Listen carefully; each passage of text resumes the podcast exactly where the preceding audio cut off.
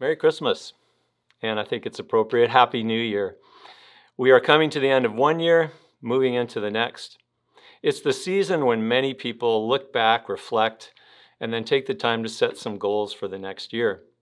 And I'm wondering, what kind of questions did you ask last year? What kind of goals did you set last year that now, looking back, seem not applicable at all, if not irrelevant? I mean, the circumstances that took place in 2020, I don't think anybody could have seen it coming.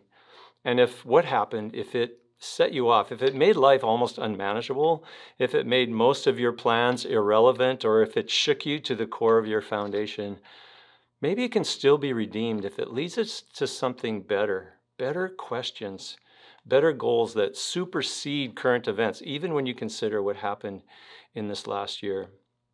As I was reflecting recently, I wrote down this sentence How could I position myself for the best year ever?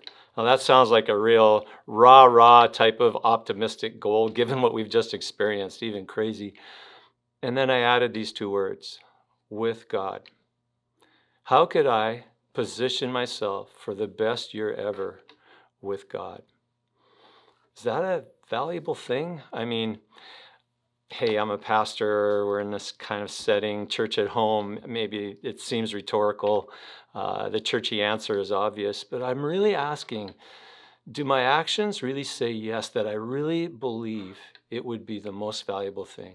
All of us have sort of a, re- a reward function in our brain when we experience something, it lights up, whether it's, you know, you're an adrenaline person and or whether you love competition and it's a win, whether it's a board game or a field game or maybe it's a relationship and you experience a good relationship, your brain, the reward part of your brain lights up. And I'm just thinking, wouldn't the best thing ever to make God the center of my life and my greatest reward to encounter Him, to know Him, to experience Him? You know, it is possible to have had the opportunity to encounter God and completely miss the moment. I'd love for you to take your Bible with me and go to Luke chapter 2. But before we get there, most of us know that in the ministry of Jesus, when he's an adult, he's going about teaching with great authority. People are, flocks of people are following him, listening to him. He's healing people, casting out demons, doing miracles, feeding the 5,000. And yet, people are divided over him. They aren't sure whether they believe in him, trust in him. It is said of his own hometown that Jesus could hardly do any miracles there because there was so much doubt. Later, Jesus laments over the city of Jerusalem as he looks over it because they've missed their time of visitation. They didn't recognize their moment. But we go today to Luke chapter 2, and we see people who did recognize their moment, who did encounter God. Their lives speak. We're going to start at verse 22, just the context before we get there. The writer Luke has just told us about the birth of Jesus, and we've seen the angels declare to the shepherds. They've, they've gone to see Jesus in the manger, and, and they leave that place celebrating and wanting to tell everyone of what they've experienced. And now, this, verse 22. And when the time came for their purification according to the law of Moses, they brought him up to Jerusalem to present him to the Lord. As it is written in the law of the Lord, every male who first opens the womb shall be called holy to the Lord, and to offer a sacrifice according to what is said in the law of the Lord, a pair of turtle doves or two young pigeons. Mary and Joseph have encountered God previously. I mean, you think about it an angel, um, miraculous conception, a glorious birth. But they're about to encounter God again, this time through another human being. And what Luke wants to make sure we notice is their encounter happens in the midst of their obedience. As he writes, according to the law of Moses, according to what is said in the law of the Lord, according to what is said in the law of the Lord. Luke doesn't want us to miss it. Joseph and Mary did not need another message from an angel. They didn't need some kind of divine note as to what to do with their son as they begin to raise him. They had the Word of God. In the Old Testament, there were some clear instructions what to do for a woman after she's given birth and what to do with your firstborn son. So after 40 days of purification, as prescribed in the law, they come to the temple. They're going to present their son, Jesus. Mary and Joseph are doing exactly what is asked of them in God's word. In Luke, the word fulfill or fulfillment is a big theme. And we have seen how it's very much about God fulfilling his promises. But the wording is really interesting here in verse 22. In the American Standard Version, it puts it this way And when the days of their purification, according to the law of Moses, were fulfilled, they brought him to Jerusalem to present him to the Lord. Luke wants to show us that as God is fulfilling his promises, so are Mary and Joseph fulfilling what is required of them by God, and the two meet for an encounter with God. This is the biblical way. I mean, we know the story of God is all about what God can do. It's completely dependent upon Him. But in His way, God chooses to use human beings, and in particular, their obedience to accomplish His purposes. Think about that the next time you're in the valley of decision when you're weighing out a choice whether to follow God and be obedient to Him or this other way. You know the right thing, what you should do, but there's this other thing and it's so tempting. It looks so right and so good. Where are you going to encounter God? Where are you going to experience Him? Know His working in the place of obedience. As Mary and Joseph bring their offering, Luke wants to make sure that we know that they are people of no great disposition, that you don't have to be of a certain status in order to encounter God. We are told in Leviticus 12 that um, the couple were to offer a burnt offering and a sin offering. One was to be a lamb offering, the other a turtle dove or a pigeon. But in this case, they offer two turtle doves or two pigeons according to the law if they could not afford it. They are not people of great wealth, they are of humble estate, as, as Mary has proclaimed earlier. Wealth, status, position, uh, this does not position you to encounter God. There are things that matter much more than that. Luke wants to show us. Enter Simeon. We read in verse 25. Now there was a man in Jerusalem whose name was Simeon, and this man was righteous and devout, waiting for the consolation of Israel, and the Holy Spirit was upon him. Very little is said to us about this man named Simeon, except for a couple of things that Luke wants to make sure that we notice. Now, when you think about your own life and you think if others were to talk about you, what would you want them to point out about you that would distinguish you? What do you want your personal brand to be all about? What distinguishes Simeon? He is righteous and devout. Not that he has certain a certain accumulation, a certain business, wealth, education, family. He is righteous and devout. That word righteous throughout Scripture refers to a person who really lives by faith in God. This becomes more clear in the New Testament, uh, especially through the writings of the Apostle Paul, who spoke about it a lot, and also through the clarification of the church leader James. Paul makes it very clear we are saved by faith and faith alone. There is nothing we can do to work our way, earn our way to a right relationship with God and be declared righteous for that reason. But James wants us to know that the nature of that saving faith loves to please God and to do his work. So, a righteous person believes in God for their salvation with all that they have, and then they want to do things that please God. They want to walk in alignment with God because they profess their faith in Him. Simeon is that kind of person. He is righteous and devout. And this would not have been easy in his day.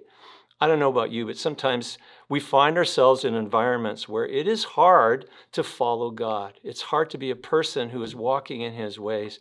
Maybe you're in a in relationships with friends that you know they're not really supporting you in your walk with Jesus or maybe your family not only doesn't support you maybe they try to tear you down or maybe it's just the, the kind of the current of our culture that you find so hard to resist again and again and again.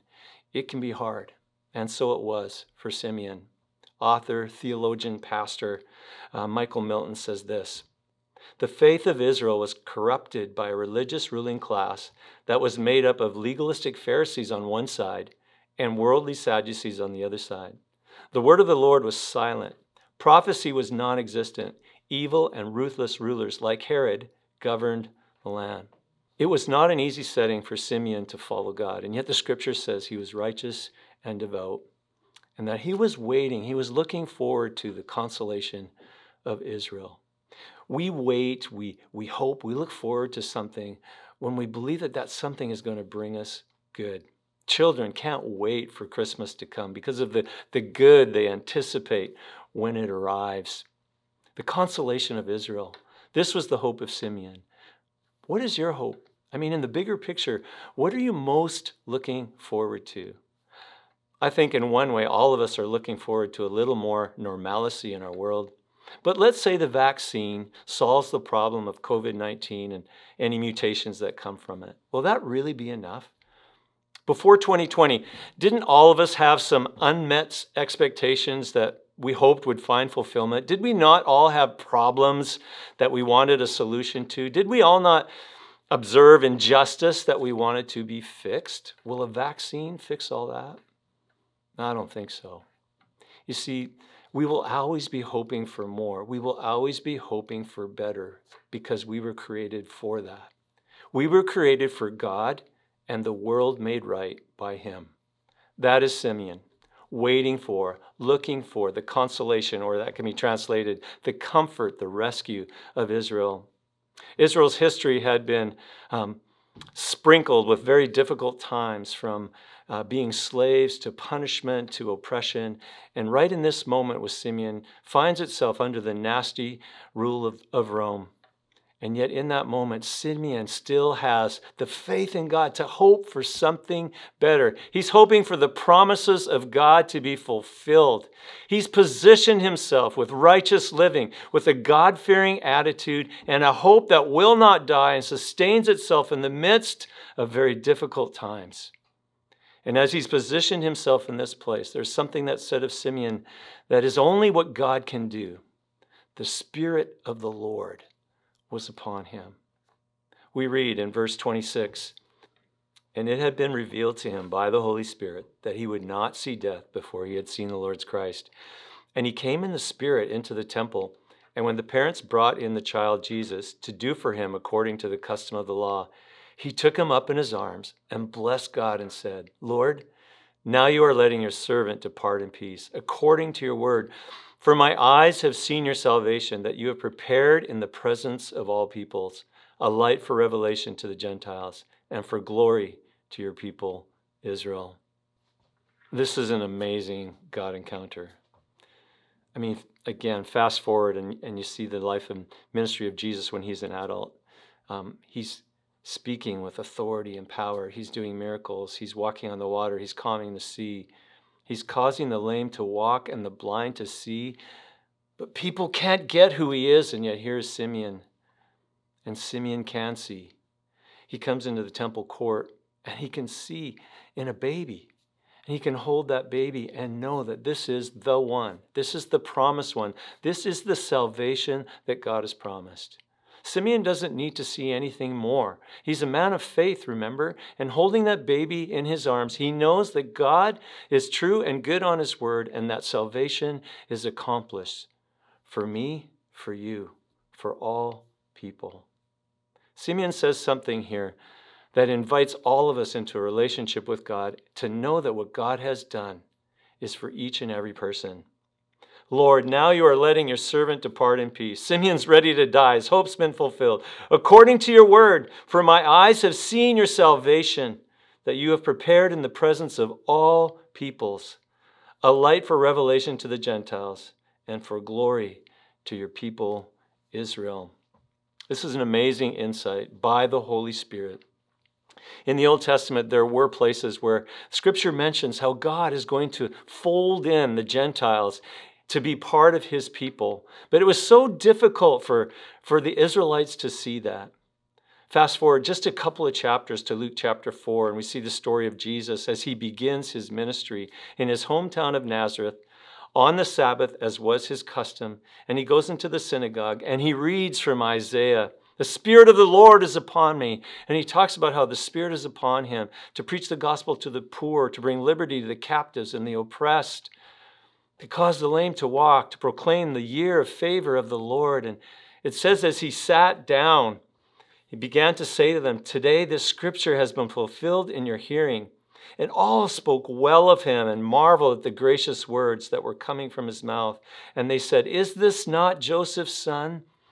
And, and it would have been a great ending, except Jesus stirs the pot. You see, he knows that they are going to reject him, that they won't accept everything that he has to say.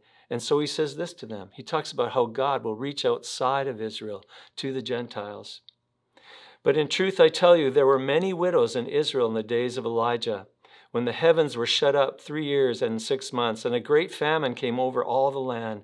And Elijah was sent to none of them, but only to Zarephath in the land of Sidon, to a woman who was a widow. And there were many lepers in Israel in the time of the prophet Elisha, and none of them was cleansed, but only Naaman the Syrian. These words of Jesus infuriated the people, and they took him in their anger and carried him to the outskirts of the city of Nazareth. They took him to these cliffs, and I've stood in that place in Nazareth where it was likely, where it likely happened. They were going to throw him over the cliff. Jesus, the Son of God. They missed their moment. And it says Jesus walked away from them in their midst. The glory of Israel was also a light for revelation to the Gentiles. You know, I don't think Simeon understood, like many prophets, the fullness of what God was speaking through them in the moment. Um, I don't think Simeon would have seen that God's plan of salvation would come through Jesus Christ in, in the way of the cross, Him dying on the cross and rising from the dead, and then everything would not be made right in the world in that moment, but God would give this space of time of hundreds of years, reaching all the way to us, giving space for people to turn to God. Like we have the opportunity today to turn to Him and every generation before us. I don't think Simeon saw that, but the one thing that he did get was that salvation would be in this child, would be in Jesus alone, and his salvation was for all people. We read on. And his father and his mother marveled at what was said about him. And Simeon blessed them and said to Mary, his mother, Behold, this child is appointed for the fall and rising of many in Israel, and for a sign that is opposed. And a sword will pierce through your own soul also, so that the thoughts of, from many hearts may be revealed. I think every parent wants to think their child is special. I mean, look at your gene pool. How could your child not be special, right? Mary and Joseph had already heard some amazing things through the mouth of the angel about their son. But they hear some more now through Simeon. More about their son is revealed to them. And I, I, like this because sometimes we think we've had an encounter with God, but often God has more for us. I mean, when you think about who God is, why wouldn't there be more? But we shouldn't think that our encounters with God would necessarily lead us to an easier way of life. There is a stream within Christianity, a perspective that is very strong on the idea that if we just, you know, we position our life right or we speak the right words, we will be healed. We will get what we want. We'll get the finances. We'll, we'll get the problem solved.